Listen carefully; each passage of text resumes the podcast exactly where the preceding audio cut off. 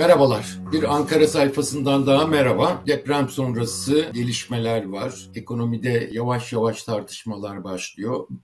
E, bütün bunları aktarmaya çalışacağım. Özet olarak aslında baktığımız zaman Ankara'da iktidar partisinin daha çok işte seçim ertelemesi de dahil bundan sonra ne yapacağını, EYT ile ilgili kararı nasıl vereceğini, e, onlarla uğraştığını ve daha çok algı yönetimi üzerinde odaklandığını görüyoruz. Depremdeki büyük itibar kaybını yeniden kazanmak için harekete e, geçmiş bulunuyor. Ama ne kadar başarılı olacak, neler uygulayacak onu göreceğiz. Muhalefet ise cumartesi günü tekrar toplanıyor. Büyük ihtimalle e, bu seçim ertelemesiyle ilgili sert mesajlar çıkmasını bekliyoruz.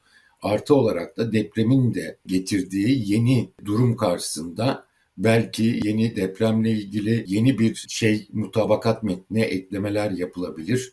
E, bütün bunları önümüzdeki dönem belli olacak ama buradaki en büyük tartışmada tabii erken seçim olacak. Baktığımız zaman 5 e, Şubat öncesine baktığımız zaman yani 6 Şubat depremden önceki döneme baktığımız zaman ekonomide zaten bir kötüleşme vardı.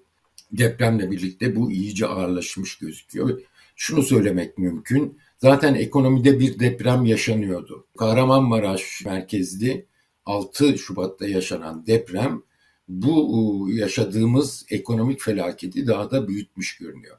Buradan çıkış var mı derseniz hala çıkış görülüyor. Ama burada kritik nokta seçimin ertelenmesi olacak. Çok açık gözüküyor ki e, seçim ertelendiği takdirde Türkiye için hem ekonomik hem siyasi olarak bir felaket olacak anayasaya aykırı bir hareket toplumsal rahatsızlığı arttıracak. Ekonominin ise seçim ertelemesine hiç tahammülü yok. Bütün bunları e, vermeye çalışacağız. E, önümüzdeki dönemde ekonomik verilerde depremle birlikte nasıl değişiklikler olur? Çok daha somut bunları önümüzdeki dönem tartışmaya başlayacağız.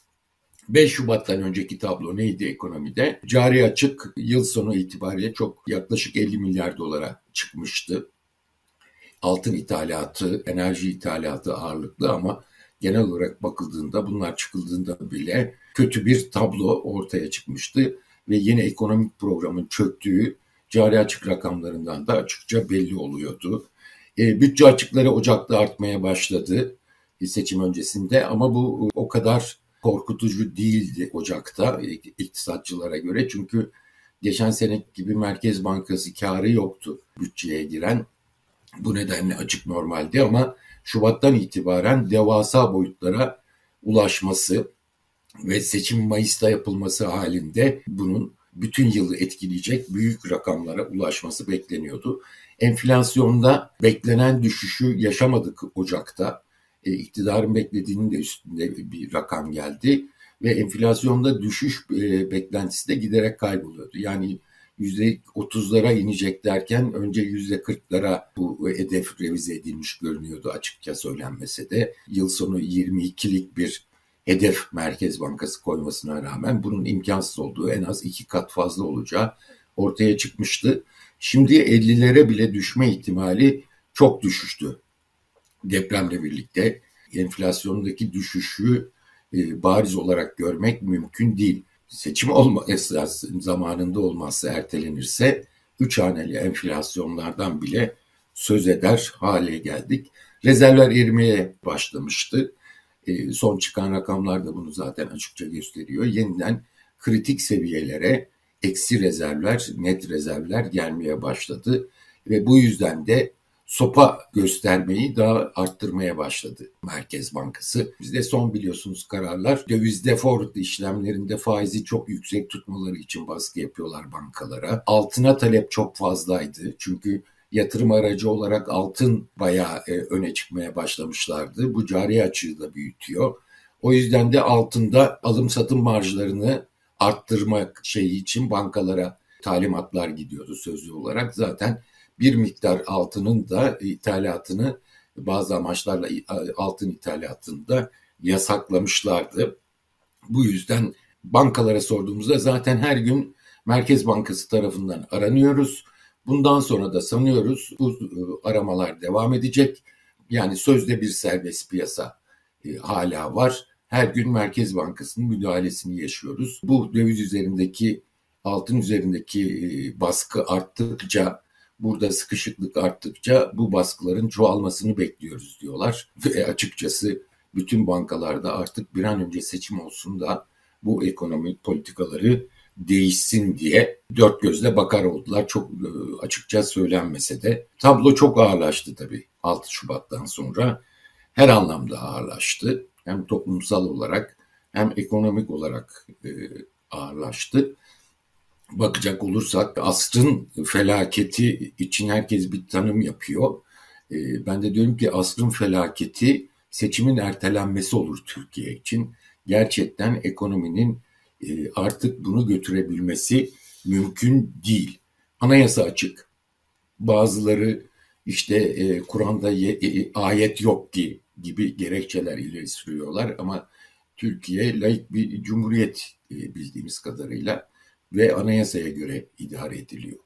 E, eğer böyle bir karar alınırsa bunun toplumsal kesimlerdeki yaratacağı şey çok büyük olur gibi geliyor. Herkes de bunu ıı, görüyor açıkçası. Böyle bir şeye girişimde bulunabilecek mi somut olarak nabız yoklamanın ötesine geçecek mi iktidar? Şimdilik bilinmiyor açıkçası. Depremin gerekçe olması imkansız. Yani baktığınız zaman mantıklı. Çünkü 10 il, 11 ile çıkarıldı yeni kapsam olarak ama ıı, asıl tahribatın 3 ilde yoğunlaştığını görüyoruz.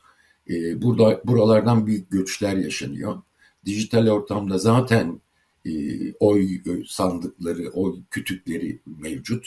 Bununla ilgili çok büyük bir çabaya bile gerek olmadan yeni listeler oluşturulabileceği ve Haziran'da rahatlıkla seçime gidilebileceği herkes tarafından açıkçası söyleniyor. Ama buna rağmen yaparlar mı? Yaparlarsa felaket olur. Gerçekten felaket olur. Bir yıl daha taşıması mümkün değil. Zaten trend kötüydü e, Haziran'a, Mayıs'a ya da Haziran'a kadar rezervlerdi şeydi e, biraz idare edilebilirdi. Yine idare edilebilir ama bir yıl ertelendiği takdirde en az 30-40 milyar dolarlık yeni dış kaynak, taze döviz kaynağı gerekiyor ki iktisatçıların söylediğine göre e, bir süre daha yıl sonuna kadar idare edebilsin. Ama olmazsa e, bunun yapılması e, mümkün değil.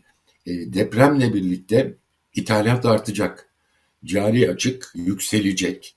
Cari açığın milli gelirin %7-8'ine kadar çıkabileceği ne iktisatçılar şey yapıyor ama daha hesap yapıyorlar bunlarla ilgili. Dış yardımlar gelebilir ama dış yardımların çoğu ne kadar yüksek olursa olsun projeye gelecek. Zaman içerisinde yayılan bir destek olacak bütün bunlar. Yani bir dış kaynak ihtiyacını deprem yardımlarıyla karşılamamız mümkün değil. 3-5 milyar dolar gelse bile bunun e, çözüm olması mümkün değil. Kısa da vadeli borçlar çok arttı. Önümüzdeki bir yıl içerisinde ödenecek dış borç miktarı 190 milyarın e, doların üzerine çıktı.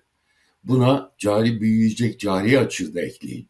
Artı turizm geçen seneki kadar parlak olmayabilir çünkü depremin sürekli konuşulduğu bir ülkede ve de toplumsal olarak sıkıntılı e, olacak bir ülkede turizm sezonu seçim olmadığı takdirde bunu taşıması mümkün değil ve bu burada önemli sıkıntılar yaşanabilir. E, bu da çok açık biçimde görünüyor. Bütçe açığına baktığımız zaman %3-4 gibi bir bütçe açığı bekleniyordu yıl sonu için resmi verilerin dışında e, harcamalar e, çok artacağı için. Şimdi bunu iktisatçılar 8'e 9'a çıkabileceğini söylüyorlar. Bu rekor bir bütçe açığı rakamı olur. Bir söyledikleri başka bir şey daha var. 90'larda bile en zor dönemlerimizde bile biz faiz dışı açık vermiyorduk diyorlar. Faiz dışında bütçe açığı verilmiyordu. Ama bu yıl faiz dışı bütçe açığı da vermeye başlarız ve önemli rakamlara çıkabilir faiz dışı açık diyorlar. Bu önemli bir şey çünkü ekonominin nasıl taşıyanamayacağını bir yıl daha taşınamayacağını gösteren bir örnek. Enflasyon e, biraz önce söyledim. Yüzde 22'lik e, hedefe karşılık yüzde 30 sonra yüzde 40'a revzi edildi. Şimdi yüzde 50'ye inmesi başarılı olur. Yani Haziran'a kadar seçime kadar yüzde 50'ye inmesi. seçim ertelendiği takdirde ne olur diye bakacak olursak da üç haneden bile bahsedenler var. Şimdilik henüz erken onu söylemek için ama gördüğümüz rakamları, yüzde seksenlik rakamları yeniden görme ihtimalimiz çok yüksek. Eğer seçim yapılmazsa e, bir yıl daha böyle giderse yüzde seksen yıl sonu en az olacak gibi duruyor bu gidişle. Peki 10 günde yaşadıklarımız bize ne gösteriyor? Depremden sonra 11-12 günde yaşadıklarımız göster ne gösteriyor? Liyakatsizliğin, beceriksizliğin çok yaygın olduğunu gösteriyor. 2-3 gün boyunca hiç müdahale edilememesi bölgeye, karar alma konusunda işte Cumhurbaşkanı mıydı, bakanlar mıydı bu kadar işi zorlaştıran, hareketi zorlaştıran, asker niye girmedi, kim önledi, dördüncü seviye bir saat sonra ilan edilmesine rağmen yurt dışından gelen yardım şeyleri niye saatlerce bekletildi, e, anında müdahale edilmedi. E, bütün bunlar tartışma konusu. Anladığımız kadarıyla AKP içinde de bunlar tartışılıyor ve sorumluluğun tek adamdan aşağı doğru yayılması söz konusu. Bunun için bir çaba sarf ediliyor. Alınan kararlara baktığımız zaman borsayla ilgili, ekonomiyle ilgili baktığımız zaman borsada yanlış bir karar alındığı ve borsanın kapatılmadığı açık. Ama ondan sonra yapılan da büyük tepki çekmiş durumda. Yani e, halkın parasıyla e, borsayı yeniden şişirmeye çalışmak bence e, en büyük gafletlerden biriydi. Tamam şirketlere yeniden alım için belki e, kolaylıklar sağlayabilirsiniz, sağladınız. Bu normal ama gidip de e, efendim bireysel e, emeklilik sigorta fonlarını Merkez Bankası'nda tahvilleri nakde çevirip ondan sonra da hisse senedi almaya zorlamak bireysel sigorta şirketlerini e, her şeyden önce ne piyasaya uygun bir şey ne de borsaya uygun bir şey. İnsanların sigorta paralarını orada harcıyorsunuz ve onların e, şeyi kararı olmadan harcıyorsunuz ve açıkça gözüken bir şey var ki deprem öncesindeki seviyeleri aşan bir e, seviyeyle karşılaşıyoruz açıldıktan sonra borsalar.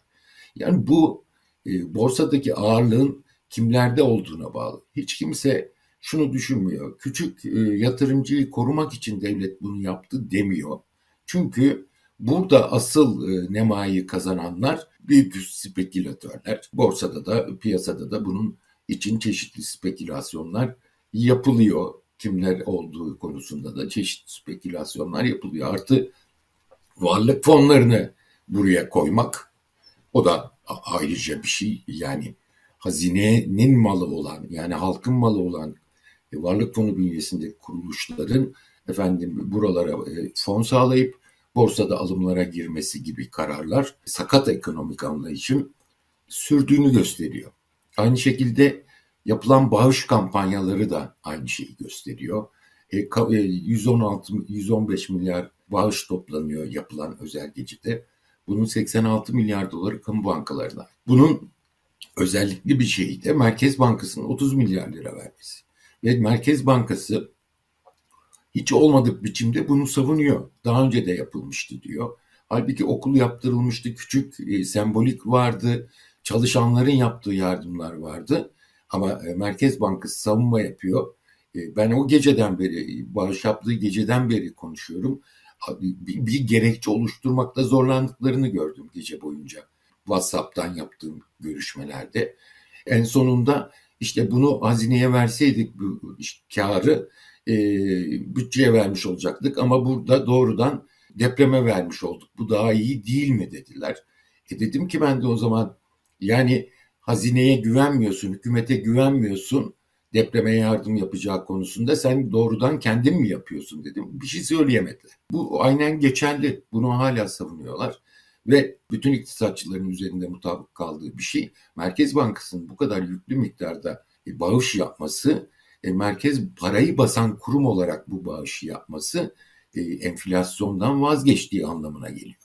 Yani şimdiye kadar neydi? Krediler yoluyla işte dövize talebi önlemeye çalışıyordu, enflasyonla ilgili yani e, sıkı para politikası uygulamıyordu ama başka yerlerden sıkılaştırmaya çalışıyordu. Bu dengeyi korumaya çalışıyordu. Şimdi gördük ki Merkez Bankası'nın enflasyon falan gibi bir niyeti ve amacı yok. Hükümet ne derse onu yapıyor. Aynı hükümetin yaptığı gibi önce talimatı yerine getiriyor, arkasından da buna gerekçe oluşturuyorlar. Yani nasıl bankaların bağışlarına kanun hükmünde kararnameyle e, yapılamayacağı görününce açıklamalardan sonra ya, mevzuata göre olamayacağı görünce nasıl kanun hükmünde e, kararname çıkardı, Cumhurbaşkanlığı kararnamesi çıkardı. Burada da aynı mantık geçerli. Yani bu mantıkla bu ülkenin gidebilmesi mümkün değil. Artık bunun gözüküyor. Yani Türkiye'ye yeni bir hikaye lazım. Türkiye'ye yeni bir hikaye şart. Kurallı, kurumları güçlendirilmiş, demokrasi içinde güçler ayrılığı olan, denetimin olduğu yeni bir rejim lazım. Çünkü bu rejimin bittiği çok açıkça gözüküyor. Bu rejimin bizi ileriye taşıyamayacağı. Hele ki bu, bununla birlikte Kahramanmaraş depremiyle birlikte başka bir şey ortaya çıktı. İstanbul depremi yakınlaşıyor. Ve çok katı kurallar uygulanması gerekiyor. Belki e, şimdiye kadar yapılan popülizmin tam tersine çevrilip bu kuralların uygulanması gerekiyor. Yeni hikayenin e, böyle olması gerekiyor açıkçası. Başka türlü bu ülkenin ayağa kalkabilmesi mümkün değil. Her seferinde hazırlıksız yakalanıp bu kadar can kaybetmeye tahammülü yok bu ülkenin. Bu anlayış, bu iktidar anlayışı, aynı zamanda ekonomik anlayış bizi bir yere götüremez artık. O yüzden diyorum ki asrın felaketi seçimin ötelenmesi olur.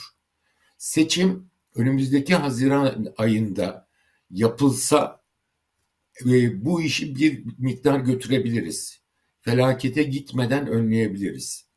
Zaten baktığınız zaman ne gözüküyor? Cumhurbaşkanı Erdoğan yeniden Cumhurbaşkanlığını kazansa bile AKP'liler mecliste artık çoğunluğu sağlayamayacaklarını biliyorlar.